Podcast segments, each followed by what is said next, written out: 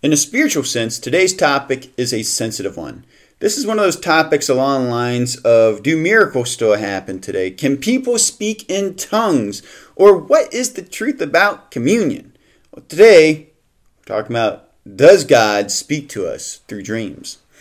Now, we just read in the text that God sent his angel to speak to Joseph twice within the short paragraph that we read. He spoke to him to tell him to leave Egypt.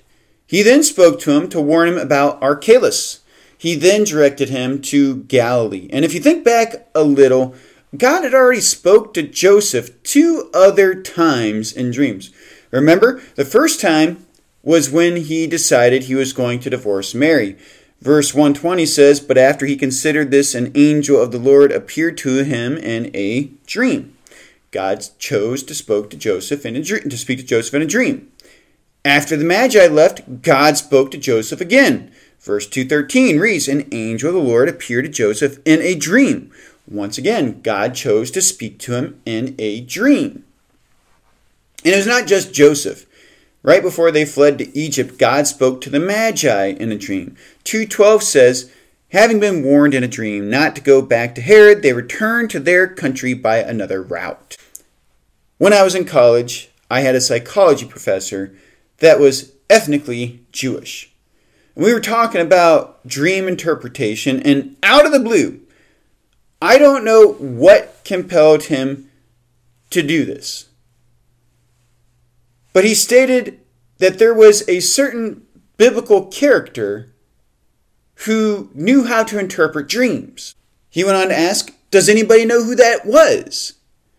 Now, have you know that I did not answer that question because I was too busy picking my jaw up from off the ground.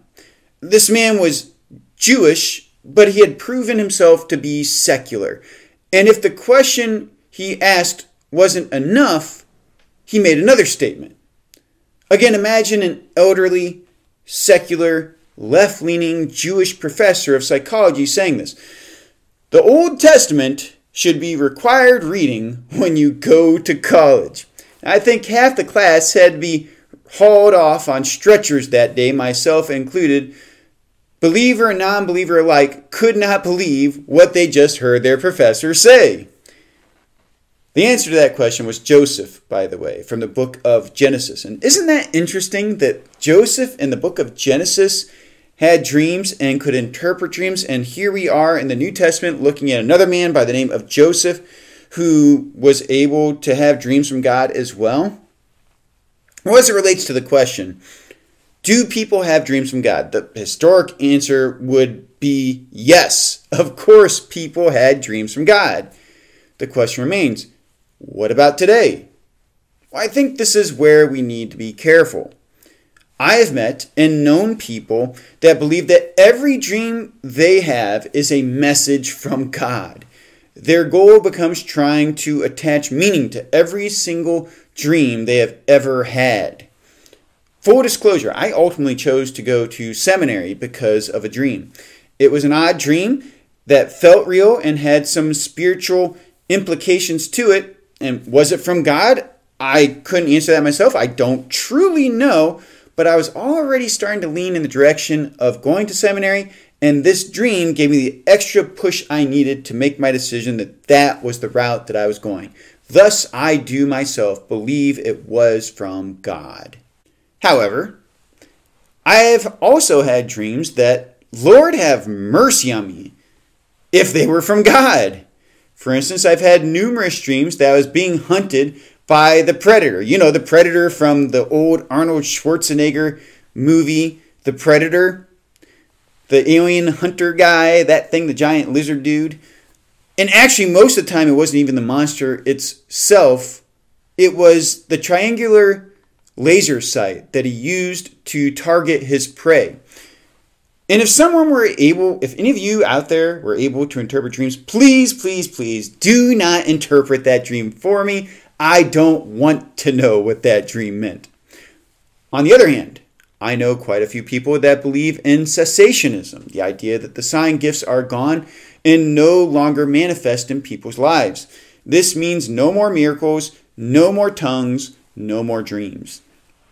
Now, if this were so, then the people that hold to this belief have a lot of explaining to do, as Muslims have been coming to know Jesus through their dreams. I can't explain that. But then again, who can explain the work of God in the lives of individuals? He is the one who calls, and He is the one who decides how to reveal Himself. I don't think it is wise to tout any special gifting of power when it comes to dreams or their interpretation. Rather, in humility, we need to be ready to be used by God and have the discernment to know when something that appears supernatural is truly of God. Daniel took upon the task of interpreting Nebuchadnezzar's dream in Daniel 2. And he ended up telling Nebuchadnezzar in chapter 2, verses 27 through 28 No wise man, enchanter, magician, or diviner can explain to the king the mystery he has asked about, but there is a God in heaven who reveals mysteries. A little bit of context to this King Nebuchadnezzar did not just ask Daniel to interpret his dream, he wanted Daniel to tell him what his dream was. He would not tell anybody what his dream was. He wanted whoever it was that claimed to be able to interpret dreams to also be able to tell him what the dream was. Thus, it would prove that they actually did have insight from God regarding its meaning. Now, what I want to get into now is our text. Here we are. Herod died, and Joseph received a dream from God to inform him to go to Israel. He took his family to Israel and learned that Herod had an heir who took over his throne. He had another dream that made it clear that he was to go to Galilee. Now, pause right there. That is something worth noting. In the context of Joseph's dreams and the Magi and Mary's vision for that matter, this was not some vague symbolic message. When God gives you commands through dreams, they are clear. Joseph, son of David, do not be afraid to take Mary home as your wife, because what is conceived in her is from the Holy Spirit. Get up, take the child and his mother, and escape to Egypt. Get up, take the child and his mother, and go to the land of Israel. These sound like pretty straightforward commands, right? What about the dreams that Joseph interpreted, or the dreams given to Daniel, or what about the book of Revelation? Those needed interpretation. Now, here's a distinct difference between uh, inside of those dreams from the ones that we're talking about. Those dreams had nothing to do with anybody making a choice. Those dreams were revelations of things to come that could not be stopped. And I don't want to make it seem as though that is the rule, but it seems like it's fairly consistent nonetheless. God left no mystery for Joseph regarding what his plan was for him and his family.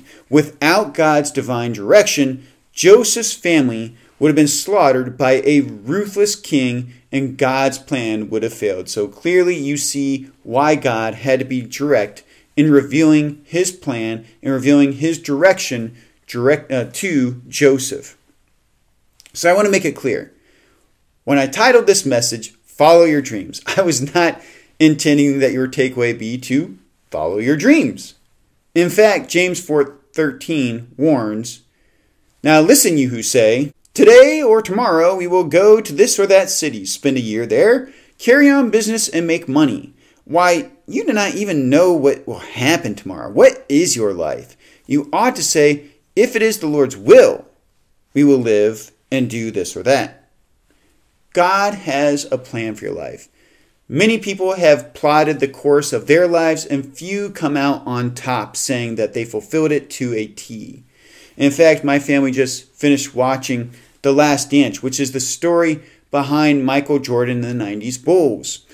I always thought that it was Jordan's plan to call it quits at the peak of his career with his sixth championship under his belt. Not at all. He wanted one more season with his team. He wanted one more championship. He wanted to spend one more season with the Bulls, his friends, to be able to conquer insurmountable obstacles. If his life didn't go according to plan, should we not rather plan out our lives according to the Lord's will? And this message concludes chapter 2 of Matthew in our series. And I want you to think about this. From chapter 3 of Matthew all the way to chapter 28, Joseph, Jesus' stepfather, is nowhere to be seen in these chapters, in the next chapters, all the way to the end of the book. Now, I imagine that people's life expectancies were probably shorter back then, but I think it's fair to make the assumption that perhaps, in terms of Mary's and Joseph's marriage, things did not go according to their plans. We need to be open to the plans of God. Mourn when mourning is necessary. Rejoice when rejoicing is necessary. Always act in obedience to God's calling. Follow His dreams, and you'll never go wrong. I'd like to thank you for joining me for today's sermon. My name is Bill Seng from Faith Presbyterian Church. You can join us at 10:30 in the morning on Sundays at Faith Presbyterian Church for our worship service. Don't forget to like, share, and subscribe.